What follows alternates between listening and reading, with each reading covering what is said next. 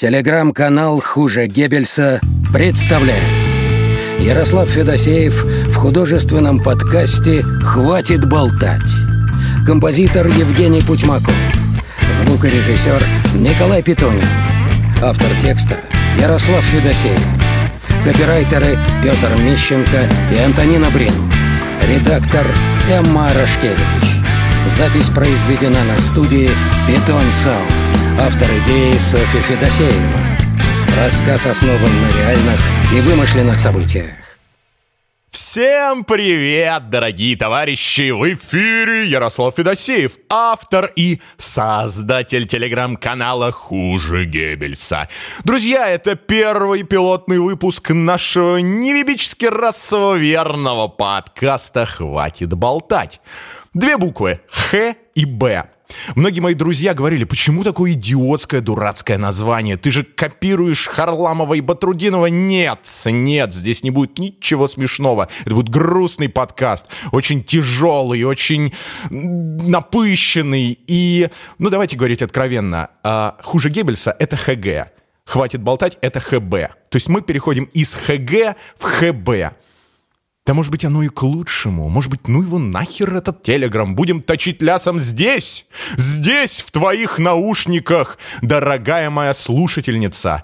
Я знаю, что ты не мой фанат. Тебя невозможно обмануть. Ты начитанный, ты умная, ты интеллектуально продвинутая и сексуально озабоченная своим саморазвитием. Сидишь по вечерам перед зеркалом и наяриваешь на то, как тебя сложно наебать в этом мире, и что ты все понимаешь. Ты совсем знаком, умеешь критически мыслить, рассуждать, делать уникальные авторские выводы со многозначительным определением бытия. Да ты, сука, гений, тебя же правда не обманешь. Ну вот не обманешь, да? Не обманешь. А я все-таки попробую. Попробую, да? Позволишь мне? Сделать на тебя заходит с бомбардировщиком 200-тонной бомбой, кой британцы разнесли в свое время прекрасный город Кёнигсберг, впоследствии ставшим Калининградом, а? Вот с такой присказки, пожалуй, начну свой первый подкаст. Скажу сразу, что подкаст пишется с первого раза. Никаких вырезок, правок не будет. Как наговорю, так и выпускаем в эфир. Я буду прыгать с темы на тему, не договаривать, передергивать факты, провоцировать, перегибать сам себя и смешаю все в одну кучу. Будет весело. Поехали. Я очень люблю российские технологии. Серьезно, мне нравится вся ее оболочка. Это модная околовенчурная тусовка, эти умные слова, эти хвалебные мечты, речи, мотивации, достижения, а это пресловутая раунд. Мы подняли раунд, ребята, мы тут на днях раунд подняли, в нас тут инвестировали. На пресиде подняли раунд. И знаете, друзья, слово раунд позитивно воспринимают только люди из венчура. И это абсолютная правда. Возьмем, к примеру, боксеров. А, знаете, я не уверен, что боксеры так любят наступление нового раунда. В отличие от стартаперов, раунд для боксеров означает получение не очередных инвестиций, нет, а очередных пиздюлей. А возьмем, к примеру, раунд в интеллектуальных квизах. Что, где, когда, Ring, своя игра. Для них раунд — это еще больше стрёмных и непонятных тупых вопросов. У венчурной тусовки наоборот. Тебе сначала задают тупые вопросы, а уже потом случается раунд. А как ведут себя мои любимые, прекрасные коллеги-пиарщики в венчурном рынке? Боже мой! Создается ощущение, будто они вельможи при небожителях. Ой, ладно, знаю я, знаю я, я сам вельможа при великих. Но стоит ли это так ярко подчеркивать? Все мы с вами, все мы с вами, от мала до велика, обслуживающий персонал в той или иной степени, работаем за три копейки, и нам с вами никогда Парам-парам-пам-парам, никогда не стать миллиардерами в тех условиях, которые мы сегодня с вами имеем при прочих равных. Клянусь. И я скажу честно, я от этой идеи отказался сразу. Если уж и говорить о, о визуализации, картах желаний, а, мои желания крайне приземленные, да. Но вроде казалось бы, Вроде казалось бы, индивидуализм в апогее своего расцвета, любовь! Только исключительно, исключительно к себе любимому, всецелая драматургия, любвеобильное обласкивание эго, отсутствие порицания, вознесение на пьедестал поклонения собственного внутреннего ребенка. Но как только мы открываем список Forbes, то наши кумиры в лице эгоцентризма куда-то улетучиваются. И мы смотрим не на себя, а на миллиардеров. Тем самым, тем самым подчеркивая, что на самом деле мы ничтожны с вами в сравнении с этими людьми. Друзья, вас же на всех мотивационных курсах учат очевидным вещам. Вы платите 150 тысяч, где фактически получаете главный месседж. Вот эту фразу вам наверняка произносили «не сотвори себе кумира». Наверняка в другой интерпретации, более сложными словами или, наоборот, простыми. Там, «Думай только о себе», да? Но вы даже здесь проебались. Серьезно? Вас развивается эгоцентризм. За счет воспитания родителей, за счет эпохальности происходящего вы любите только себя, цените свое нутро. Психологи вам всецело доносят мысль, что необходимо холить или лелеять своего внутреннего ребенка, а в жертву приносить исключительно интересы других людей. Эгоцентризм высшей степени, но как только вам показывают нового стартапера-миллиардера, вы переключаетесь себя на него, поглощая и всасывая все его умные стратегии, мысли, тактики, которым он, сука такая, придерживался. Хотя в действительности это была просто череда бесконтрольных случайностей, которыми на самом деле может манипулировать только грамотная коммуникация с другими людьми. Коммуникация — Коммуникация! Коммуникация наравне с предприимчивостью, кое напрямую выходит даже из хаотичных, не связанных между собой примеров передачи информации от одного объекта к другому. А что такое коммуникация тогда в таком ключе, а? Что такое коммуникация в таком ключе? Это возможность создать коллектив, в котором родится что? Рынок. Объединенному в коллектив хозяйствующему человеку открывается почти беспредельный простор в смысле продвижения его инициативы, предприимчивости, жадности к индустрии, не, не знаю, к земле, к бизнесу. То, что было недоступно даже сильной индивидуальности, может быть реализовано объединенными усилиями коллектива. Так писал великий русский генетик и селекционер Николай Вавилов. Но как на самом деле выстраивается коммуникация? Идет ли расширение того самого коллектива? Пиарщики, к вам вопрос. Расширяете ли вы аудиторию вашего бренда? Пиарщик в венчуре убежден, что если он будет рассказывать о достижениях веренного ему бренда исключительно в узенькую, в узенькую прослойку людей, не пытаясь ее даже расширить, а вы это делаете именно в таком ключе, значит, ему почему-то заплатят за это деньги. А он закладывает мину, мину замедленного действия. И ему платят за это деньги. Потому что клиенту нашего с вами пиарщика важнее попасть в Forbes, чтобы про него написали и прочитал этот материал его дружбан, перед которым он понтуется, нежели массовая платежеспособная аудитория.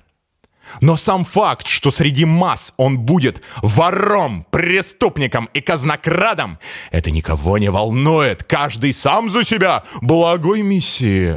не должно быть, наверное, у технологических предпринимательских пиарщиков.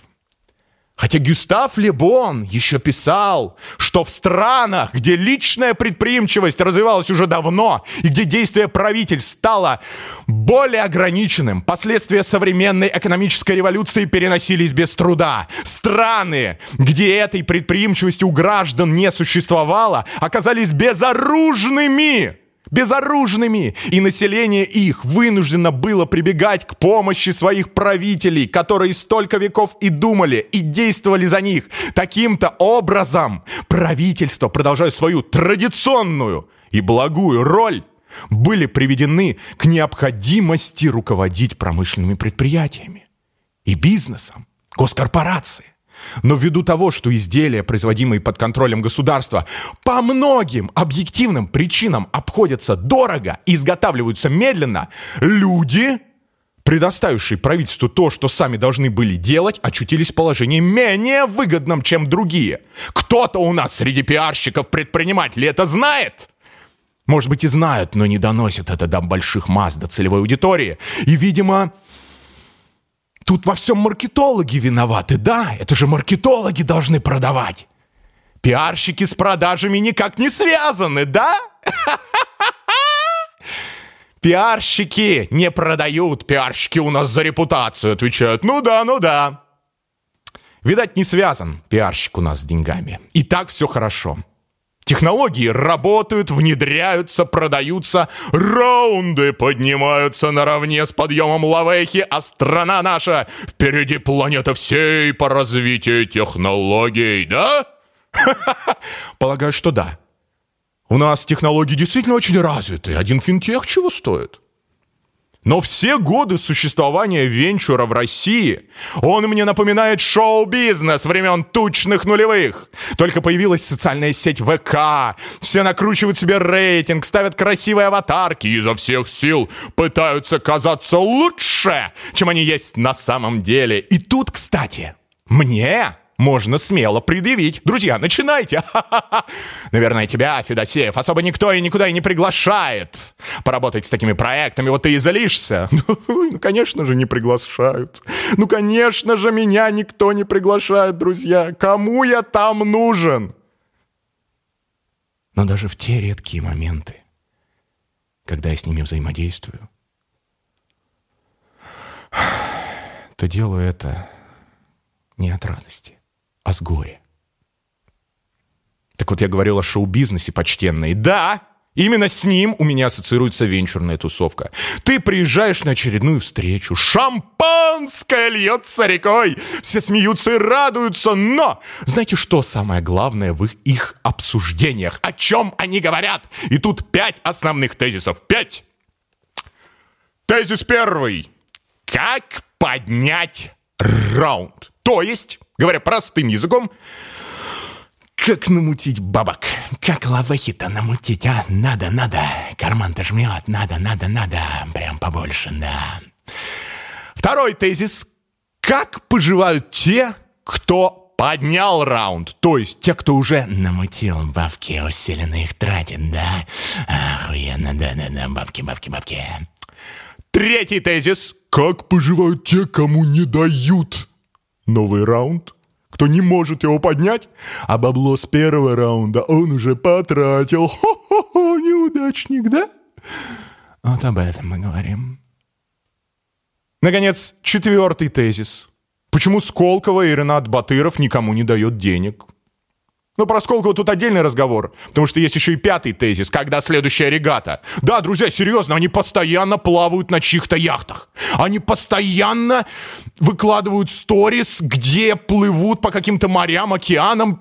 Я, блядь, не понимаю, зачем? То, что Сколково не дает денег, это понятно. Сколково вообще государственный институт, о котором мы чуть позже поговорим, о государственных институтах. И Ренат Батыров очень правильно сделал, что в принципе уже открестился от этой истории. Сейчас Сколково, Технопарк Сколково, такая управляющая компания для стартапов дают места, развитие, смузи, тепло, водичку, водопровод, ездит робот, красивая атмосферка. Коворкинг, в принципе. ну, со всеми вытекающими последствиями, такой расш... коворкинг с расширенными а, методологиями продвижения, скажем так, без особых изысков по привлечению баблишек. Но есть тусовка, есть тусовка. Так что же у нас мешает развитию стартапов? Долгое-долгое время, проработав в технологическом пиаре, я понял, что помимо бюрократии, развитию российских стартапов мешает модная венчурная тусовка. Да, серьезно, они стали настолько модными, что запустили физический механизм второго закона Ньютона, когда любое действие рождает противодействие. И знаете, что стало противодействием модной венчурной тусовки? Не модный, но венчурный феминизм. Да, серьезно, про феминизм будет отдельный подкаст, но серьезно, появление прогрессивных феминисток в среде технологий означает лишь тот факт, что рынок венчура тонет в гламуре капитализма. И, конечно же, конечно же, обратной связью, обратной реакцией на такое может стать антигламурный феминизм. Почему так? Я не знаю. Откройте свои чертовы сторис. Вообще, знаете, сторис венчурных людей — это отдельный вид искусства. Люди настолько счастливы в своем маленьком мире, что в целом особо никого там у себя и не ждут. Серьезно, у вас через каждую картинку бухач, тусовка, попойка в баре или, как я уже говорил, на худой конец заплыв на чьей-то яхте. Вот я не понял, друзья, а вы реально в нефтяное время, что ли, живете? У вас денег жопой жуй? Тогда почему вы все на такси катаетесь? При этом я заметил, не надо только мне говорить, да, что человек не покупает сейчас машину, потому что это равносильно самоубийству. У тебя, давайте признать, у тебя просто нет денег на тачку. Притом я заметил, что последнее время такси стало дорожать, и количество селфи с задних сидений заметно сократилось. А из метро постить селфач как-то не к лицу, да, засмеют. По итогам сказанного я делаю вполне логичный вывод, что ваша работа и ее результаты настолько охуенны, что вы празднуете и отмечаете, сука, каждый день исключительно свои величайшие победы. Ну хорошо. Хорошо. Хорошо. А давайте пробежимся. Пробежимся по результатам российского венчурного рынка. Но, чтобы быть объективными, предлагаю сравнить результаты тех, кто считает, что в России с венчурным рынком все хорошо, и, соответственно, тех, кто считает, что все херовенько. В первом полугодии 2021 года инвестиции в российские стартапы выросли в три раза и превысили рекордные 1 миллиард долларов. 1 миллиард долларов, запомните эту цифру. Половина суммы пришлась на две крупные сделки, но эксперты надеются, что интерес к рынку сохранится и рост продолжится. Под венчурными инвестициями понимаются, конечно же, вложения в размере до 100 миллионов в рискованные технологические потенциально высокодоходные проекты. Это все, кстати, писал РБК. При оценке объема и динамики российского рынка учитывались венчурные инвестиции в компании, которые осуществляют естественную деятельность на территории Российской Федерации. Важные тренды первого полугодия. Вот давайте по цифрам. Рост объема иностранных инвестиций составил, вырос в 5,7 раза, 359 лямов долларов. Увеличение инвестиций частных фондов в 10 раз. 195 миллионов долларов. Вдвое вырос объем инвестиций бизнес-ангелов. 49 миллионов долларов. Насчет бизнес-ангелов вообще отдельная история. Мне кажется, эти люди, они поэтому и называются ангелы, что напрямую связаны с религией. Они, серьезно, они верующие. Потому что только верующий человек может вкладывать бабки без возврата. Вдвое вырос объем инвестиций корпораций, корпоративных фондов. Но число сделок государственных фондов снизилось до 11 с 16 год назад. Но их объем остался примерно такой же, да, на э, там, 38 миллионов долларов. Маленький объем на самом деле. А что такое государство, которое вкладывает в технологии? Это вот когда-то это делал Сколково, НТИ и так далее и тому подобное. Вот эти фонды Бортника, они снижают свое присутствие. Хорошо это или плохо? Хорошо это или плохо? Лидеры по объему, сделок, э, по объему сделок стала сфера развлечений, там 250 миллионов, кибербез 250 миллионов, транспорт и логистика 116 миллионов, это все в долларах, я говорю. Но, казалось бы, да, бабки текут рекой в медтех, в оттех, e-commerce и так далее. Круто же, да? Но я говорил, запомните цифру. Один миллиард. Один миллиард. То есть просто взяли единорожка, стоимость единорожка, оценку единорожка и распилили ее на несколько кусочков, на несколько десятков кусочков. То есть фактически в 2021 году в России инвестировали стоимость одного единорога. Это ничто. Это ничто. Но на тусовочке хватает, на бухлишка хватает, на классные истории хватает и на покатушки на чужих яхтах тоже вполне хватает. А может быть, я придираюсь? Может быть, я придираюсь, и миллиарда достаточно? Может, и не зря они бухают и отмечают свои, свои, свои, свои замечательные достижения? Кстати, когда произносишь фразу «катание на яхте», представляешь себе яхту в, оки... знаете, в фильме «Волк с Уолл-стрит» с вертолетом, шампанским, шлюхами и Леонардо Ди Каприо. Но у нашей венчурной тусовки все не так. Там другие яхты – там другие яхты, на которых они плавают. Плавают с парусом, с галсом, форштагом, такелажем, швартовыми. Во всем этом нужно разбираться, это спорт. Не каждый на такое способен. Ну давайте посмотрим обратную сторону медали, да? Вроде как бы все хорошо, наверное, да? Миллиарда достаточно. Но кто из нас, из всех реально ощущает общество, в котором мы живем, технологически продвинутым и инновационным? Российские стартапы при всех влитых деньгах, пусть и небольших или больших, неважно, так прочно закрепились в стране, прошли у нас диффузию инноваций, распространились среди целевых аудиторий и групп. Каждый у нас в стране доволен и счастлив. Если у нас так все хорошо в венчурном рынке – что у нас так много стартапов, то, вероятнее, может быть, пора сместить акценты, поставить себе новые цели, к примеру, лоббирование российских разработок здесь, у нас. Серьезно, если такие деньги вливаются в технологии, может быть, уже все придумали и изобрели? У нас появились собственные беспилотные автомобили. Мы готовы пересесть нефтяной иглы угнетения и рабства на электромобильное будущее. Может быть, мы даже придумали, как утилизировать батареи из этих самых электромобилей без ущерба окружающей среде?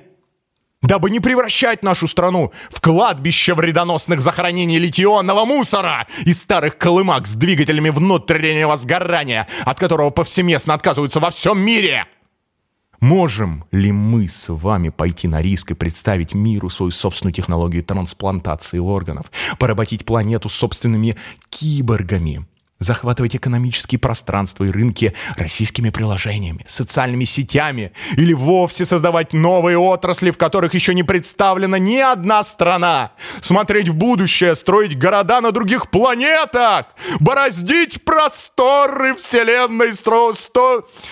Бе! Сбиваюсь, похеру! Строить новые ракетоносители, космические корабли, продавать билеты на МКС, как на электричку. Или, вероятно, переходить на квантовые технологии, ускорять работу мышления и проводить квантовые вычисления, создавать квантовый компьютер, квантовую крип криптографию, телепортацию, метрологию, сенсоры и квантовое изображение ногих нимф на фоне Белого дома в Вашингтоне. Полагаю, что проблем у нас чуточку больше, чем мы все с вами думаем. Есть вещи, в которых технологически мы не просто отстаем, а где-то там далеко-далеко отстаем от многих экономик мира, где-то на заднем фоне болтаемся. Так может, российский венчур настроен совсем на другое? Он спасает российские стартапы от самой России! И своими регулярными празднествами и весельями в сторис лишь подтверждает качество проведенных работ. Результативность зашкаливает, ведь Россия остается главным поставщиком единорогов по всему миру. Некоторое время назад Высшая школа экономики заявила в своем исследовании, что в России отсутствуют единороги. Нет их. Нет единорогов. Громко так заявила на всю Ивановскую соответствующими выводами экспертов по радио. Страна у нас отсталая, живем в говне, всем плохо, разработчики уезжают. Для безграмотных людей хочу сообщить, что единороги — это компании с капитализацией в 1 миллиард. В 1 миллиард долларов, которым удалось достичь такой оценки менее чем за 10 лет. Ну и там ряд определенных еще требований. Он и термин, кстати, впервые использовала основательница Cowboy Ventures Эйлин Ли для того, чтобы подчеркнуть редкость масштабируемого стартапа. В России, Италии, Аргентине, которые входят в G20, нет компаний единорогов, в то время как на долю США и КНР приходится 77 таких стартапов. При этом мы как страна по-прежнему остаемся главным поставщиком кулибиных в Европу и США третью сотню лет подряд. Сегодня как минимум четыре действующих компании Acronis, Revolut, InDriver, два бывших единорога Arrival и Яндекс полностью покинули Россию и зарегистрировали головные офисы за рубежом. Но почему же все так активно наяривают свои венчурно-нефритовые стержни на сказочную розовую коняшку? Почему ее признанию равносильно идолу всех интеллектуалов, перьевой ручки Эрих Крауза в передаче «Своя игра», и это не реклама, если что. Я задал этот вопрос десятку умнейших людей из венчурной сферы, благо со всеми знаком, но, к сожалению, ответы многих меня сильно разочаровали и, признаться, удивили, удивили. Оценка в миллиард ни на что не влияет. Все это условности, говорили они. Люди просто любят круглые числа, говорили они. Люди любят символы, говорили они. Интересное объяснение озвучила Head of Marketing в StarTech VC, руководитель Adventureland Conf э, Елизавета Тихер, моя очень хорошая подруга, она пояснила, что дело в стоимости акций на бирже. То есть э, миллиард означает, что при такой оценке они стоят большие деньги. Единорог просто делает счастливыми тех, у кого есть доли. То есть дает заработать бабки. Нормально. Исходя из различных мнений, я делаю объективный вывод, что компания с оценкой в 1 ярд и компания с оценкой там, в 500-700 по ресурсам отличаются не особо сильно. Разве что ну, денег у основателей больше. То есть единственный смысл всеобщего молебена на розовых лошадок – обогащение самих основателей. Ну это, кстати, тоже неплохо. Это нормально. Можно ли оценивать отсталость технологий в стране по количеству единорогов? Ну, не знаю, я думаю, что нет. Завидных женихов можно. Отсталость технологий? Вряд ли. Или как-то странно получается. В США оплату Apple Pay почти нигде не принимают, а в России, где все единороги табуном ушли за кордон, можно расплатиться айфоном даже в деревенском сельпо. Ну и здесь не стоит забывать, что Кремниевая долина еще та любительница понадувать свое стоило долларовыми пузырями. В США единорогов более 400, из которых Сколько доживет до конца пандемии, как думаете? А, ну, мало, мне кажется, да? Получается, что оценивать жизнь в стране по количеству единорогов равносильно оценке благосостояния по ВВП. Тут либо король в итоге окажется голый, либо карета превратится в тыкву, получив при этом бесценный опыт стартапера. Ну, здесь еще один косяк технологических пиарщиков – они, безусловно, справились с кавычках задачей, популяризировали словечко, внедрили его в сознание, создали религию, но, как обычно, облажались четким разъяснением термина, который, кроме сказки, собственно, ничего и не значит. Периодически мне прилетает вопрос, почему я тусуюсь всегда рядом со стартап-тусовкой в условной около футбольщине, около стартапщине, но никогда ничего не запускаю сам знаете, выступаю всегда каким-нибудь консультантом на полшишечки. Ответ мой, согласно условиям заданного подкаста, будет приближен к боевым, потому что нет ничего более мерзкого и отвратительного из категории предпринимателей, чем малолетка-стартапер. Стартапер, малолетка, вот этот, который только вот горящими глазами, обманщик высшей категории, представители которой в подавляющем большинстве предпочитают не подчиняться условиям рынка классического капитализма, а больше лижут жопу сначала своим клиентам, первым клиентам, а потом инвесторам, работая себе в убыток. Разберемся в ситуации, да, почему, вот возьмем, да, по, почему поездка на такси вот некоторое время назад выходила так дешево? Все просто, потому что агрегаторы банально не выходят в плюс, предпочитают душить конкурентов на ахулиарные вливания инвесторов. Но когда деньги инвесторов бумагонасосов подходят к концу, контора выходит на IPO с одной единственной целью – отбить потраченные бабки. Конкурентов нет, поле свободное, а значит цену на товар можно ставить абсолютно любую, потому что жопу мы уже полезали первым клиентам, ограничений нет. Далее, Начинают на клиента лететь всякие косяки, которые были спрятаны на запуске, но воспользоваться другим сервисом он не может. Потому как стартапер ему создал готовенький СССР с дефицитами, хамством и доморощенной религией в идеал Илона Маска. Именно по этой логике живет весь рынок технологий, от беспилотных автомобилей и дронов до всевозможных не знаю, health-приложений. Честный рынок на то и честный, что конкурентная борьба ведется живыми и законченными, законченными продуктами, а не косыми недоделками, распиаренными коммуникаторами с самоучками. Любой, кто называет себя стартапером, заведомо подписывается в клятве редкостного пиздобола, и единственным местом, где он хоть как-то может выжить, это Кремниевая долина. Кремниевая долина, которая стала настолько толерантной, что вливает мегатонны долларов во все подряд, вне зависимости от того, взлетит или не взлетит.